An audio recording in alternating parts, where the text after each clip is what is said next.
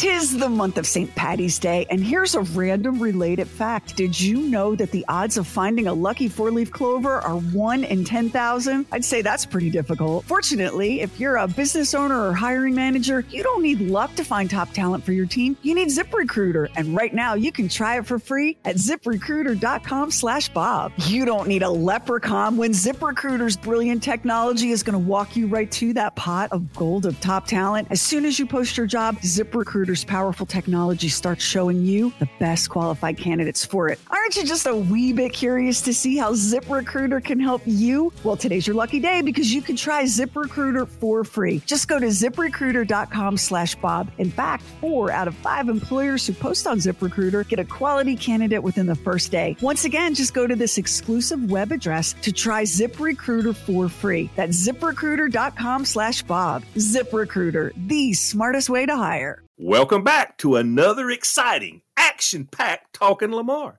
This episode, we're talking turtles. Not just any turtles, Teenage Mutant Ninja Turtle. What are you talking about? What are you talking about? Sorry, I forgot what I was talking about. What are you talking about? I am talking to you. That's just what I was talking about. It's Talking Lamar.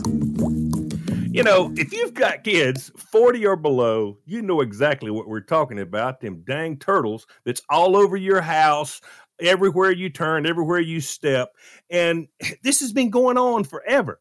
In the early 80s, a guy named Kevin Eastman and Peter Laird, two guys, they were messing around drawing comics and they came up with turtles that stood upright and they were trained in ninjutsu. Now, this was supposed to be a parody of superhero comics. They were actually making fun of stuff like Daredevil and all this kind of stuff and they messed around with it. And the first issue was published in 1984, and it was a big surprise success. And in 1987, Eastman and Laird licensed the characters to Playmates Toys. Now, I don't know what Playmates Toys was doing before they got a hold of this turtle thing, but I can imagine their stock went way up because they developed the action figures. And between 1988 and 1992, Think of those years. They sold $1.1 billion worth of these toys. wow. That's a lot. Okay. It made them the third best selling toy figures ever at that time. I know Barbie would have probably been first. I don't know who was second, but I mean, they were, they were big time. And they came out with an animated series in 1987 and it ran for 10 years. And the first film they released in 1990 became the highest grossing independent film up to that point. That's pretty big deal for that something is. that, started off. I mean, that just that just took yeah. my breath away. I didn't know that. That's outrageous. And listen, listen. When when they, when they come out with a movie, when they come out with a movie, they thought, well, we're really popular. This is no big problem. But the problem was Masters of the Universe, which was another me and my kids. We watched Masters of the Universe, you know, Grayskull, blah blah blah. We watched all that, and they had come out with a movie, and it flopped. So Disney wouldn't touch it. Columbia, Warner Brothers, uh, they all passed on the movie. So they had to get an independent to do it, and it turned out that it was a huge, huge hit. Now they they did video games. Uh, when they did when when Konami did the video games, they sold four million copies right off the bat. Made it one of their best selling games. I mean, it was just it was just crazy money. It was crazy money, and Laird uh, had bought out his partner, and so in 2009 he sold the franchise to Viacom, and he said he had gotten tired of working on Turtles and writing. He said, I'm no longer that guy who carries his sketchbook around with him and draws it every, you know, he had lost the passion for it. Right. But money would never be a problem. I mean, oh my gosh. I, I don't even you know, know, why he hung out that long. My, my, uh, my, my grandmother uh, got away with a lot. Um, she never really embraced the grandchildren, you know, as far as taking them for the weekend and all of that. But way back then, before television and amazing cartoons and movies, there was nothing that kids could buy that was associated with a TV show or a movie, really. I mean, maybe some Roy Rogers uh, gear, you know, some yeah, yeah, yeah, s- yeah. so that's that was about it. And that stuff was kind of cheap, right? So Yep. that whole generation really dodged a bullet of having to come up with big bucks in order to uh, please the kids. Oh yeah, I mean, it was crazy. But you know, I'll, I'll tell you. We're gonna take a break, and I'm gonna tell you how they kept going and how they never lost what they had. You know, the Turtles have had all this success with all the comics and and some of the movies and stuff. So they started a live action series in 1997, and it was they were on a budget, and so it, it- they just didn't have the same pizzazz with their stuff.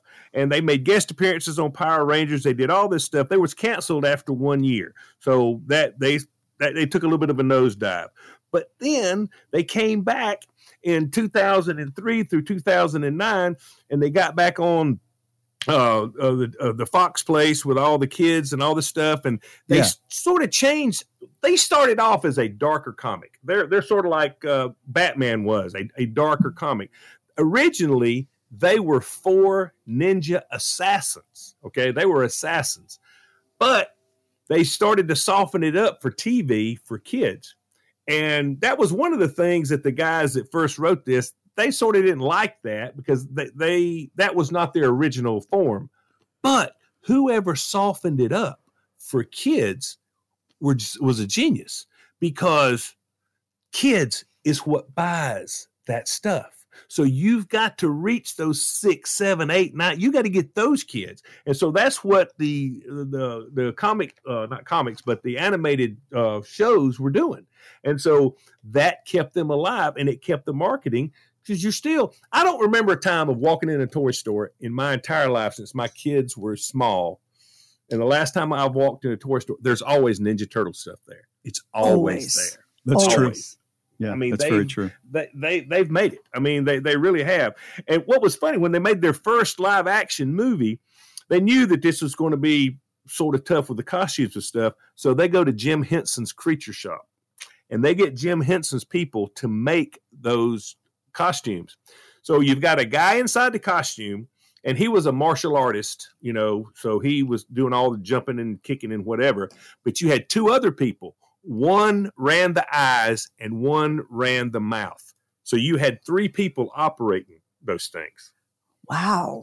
you know that had to be, you know, and being inside. Oh, the one guy, one they interviewed this one guy, and he said he had to drink a gallon of water every day.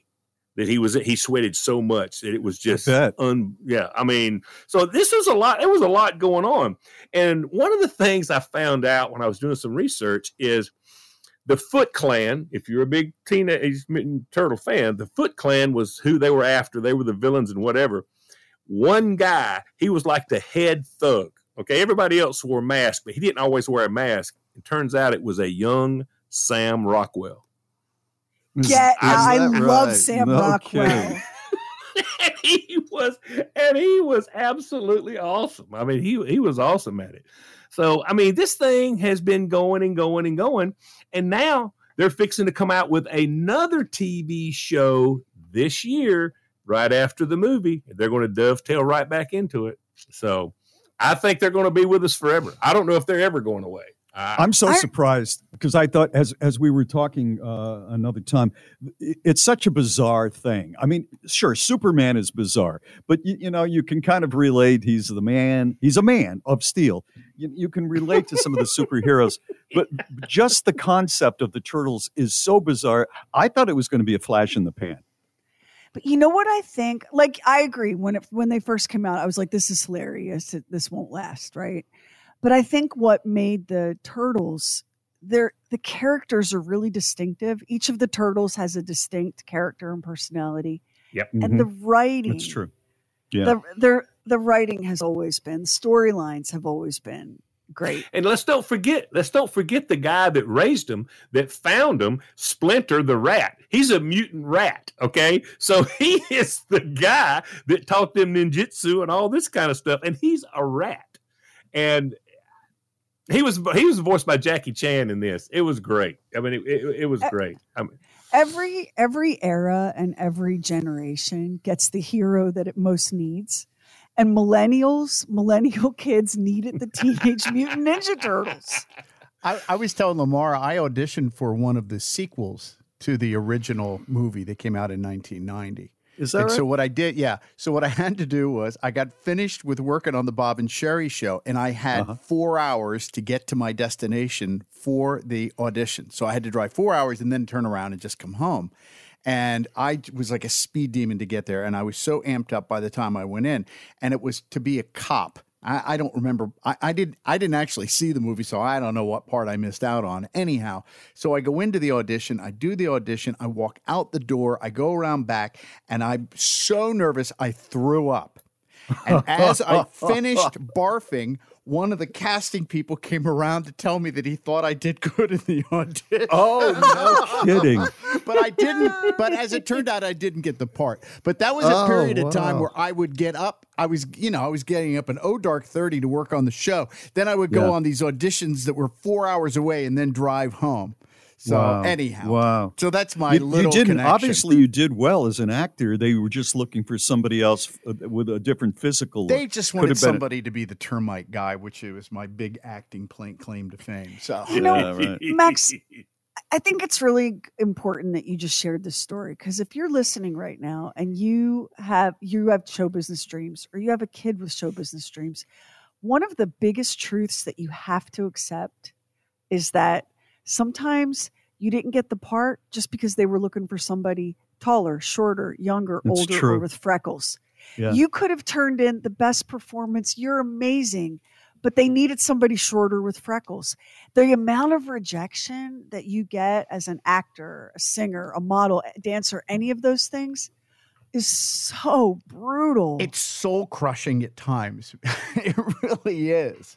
Because you go, I'm, I, I shouldn't, I shouldn't be trying this. I shouldn't be. but I you have shouldn't." to be able to take it. That- You, You do, have to, yeah. Because it's going to happen over and over and over. And the other thing is, is you realize that anybody that's made it, they did it because they were dedicated. Nobody handed them anything. They, Anything. they were willing to do things like drive four hours for an audition. Yeah, there's no overnight success. There's no such thing. It's an overnight success that took 10 years of rejection and hard work to get there. That's Yeah. what that is. and and yeah. can I tell you guys? So there's a great Twitter account. If you're on Twitter, X, Twix, Twex, whatever we're calling it, um, follow an account called All the Right Movies. They do these deep dives on films, and it'll be like a 20 um, tweet thread, but they'll take you behind the scenes on Alien or Mission Impossible or The Godfather or whatever, right? And one of the things that you learn are all the actors that are big stars or or people you know that are really talented that auditioned for these iconic parts and didn't get it right so you look at like matt damon or um, renee zellweger right you look at selena gomez and you think well once you make it that's it Ev the world is yours and you get everything you want and your phone always rings and then you Hmm. go behind the scenes on a lot of these big movies and Yeah. tv shows and you realize all of the people who wanted it so badly. The number of things that Bob Odenkirk didn't get before he was cast as Saul Goodman in Breaking Bad and then in his spinoff Better Call Saul, he didn't get more jobs than you could than you could sit here and list. He auditioned and didn't get them. After one after the next. and next his talent, next. he has incredible talent. He- Incredible he, um, talent, he right? auditioned for Michael Scott, the part of Michael Scott in The Office. didn't get it. He'd be good at You that, know? actually. the the number of people I read um I read a deep dive on the movie Inception, which ended up starring uh, Leonardo DiCaprio and Michael Caine and Joseph Gordon-Levitt. The number of people that auditioned for those parts, the the like Oscar level A plus top tier talent that didn't get Oh, the gig. So you can't you, you can't take it personally. And Max, you know, the Lord did not let you play a cop in the Teenage Mutant Ninja Turtles, but look at you right here on Talking Lamar. exactly. At least I What have- else do you want, my Listen, friend? What I, else? I do you don't want? have success, but I have a really great story. So there. That's right. Well, Hey, really I, hey, I went. I went on. success, I went on one audition. One audition as an actor in my whole life. I was 22. I weighed about 120 pounds, and the agency said, "Hey, we'd like you to come out and audition. We got an audition today." I went, "Really?" And I thought, "Huh," because there was a movie production company in the town I was in, and I went out and I opened the door to where all the people were auditioning, all men, of course, and all of the uh, guys were like in their 50s and 60s, and some of them had like uh, little white beards, and a lot of them had white hair, and I'm going, hmm. And I went, what is this audition for? And they said, um, we're looking for somebody in a commercial to play Uncle Sam. And- but you know, I, I hung around and I gave it a shot anyway. You know, right? Yeah. Yeah, and you okay? It's a so life you were experience. at 120 pounds, looking like a middle schooler. You weren't right, Right. for Uncle Sam, No, right? no. But if my you had just gone a couple doors down the hall and auditioned for like, I don't know, iCarly, who knows how life could have been different for you. That's right. That's exactly right. Hey, one more final fact you may not know. That theme song that gets stuck in your head, Chuck Lorre wrote that theme song. for the Chuck Ninja Lorre Turtles. wrote the Yep, he- Ninja. Damn, that man is a fountain of talent, isn't he? yeah, unbelievable. And once it's in your head, it's in your head. You can't get rid of it. It stays and stays and stays. I- I can't wait to see it, Lamar. Like you, when I saw the trailer for it, I, I, because I know Kevin won't go. I turned to my husband and said, "You can stay home and watch like ESPN. I'm going to the Ninja Turtle movie." well, you won't be disappointed. And on that note, we're going to shut down this episode of Talking Lamar. Thank everybody for listening. And now you've got more information about the Ninja Turtles than you ever thought you needed. Thank y'all very much for listening. We had a great time. Hope you did too. If you didn't, don't give up. Come on back next time. You may find something you like. Hey, thank you so much for listening to the Bob and Sheri podcast and the Bob and Sheri Oddcast. We would love if you would subscribe, rate and review, and share it with a friend on Facebook, Twitter, Instagram, wherever you go. And thank you again for listening. Tis the month of St. Patty's Day, and here's a random related fact. Did you know that the odds of finding a lucky four leaf clover are 1 in 10,000? I'd say that's pretty difficult. Fortunately, if you're a business owner or hiring manager, you don't need luck to find top talent for your team. You need ZipRecruiter, and right now you can try it for free at ziprecruiter.com slash Bob. You don't need a leprechaun when ZipRecruiter's brilliant technology is going to walk you right to that pot of gold of top talent. As soon as you post your job, ZipRecruiter's powerful technology starts showing you the best qualified candidates for it. Aren't you just a wee bit curious to see how ZipRecruiter can help you? Well, today's your lucky day because you can try ZipRecruiter for free. Just go to ziprecruiter.com slash Bob. In fact, four out of five employers who post on ZipRecruiter get a quality candidate within the first day. Once again, just go to this exclusive web address to try ZipRecruiter for free. That's ziprecruiter.com slash Bob. ZipRecruiter, the smartest way to hire.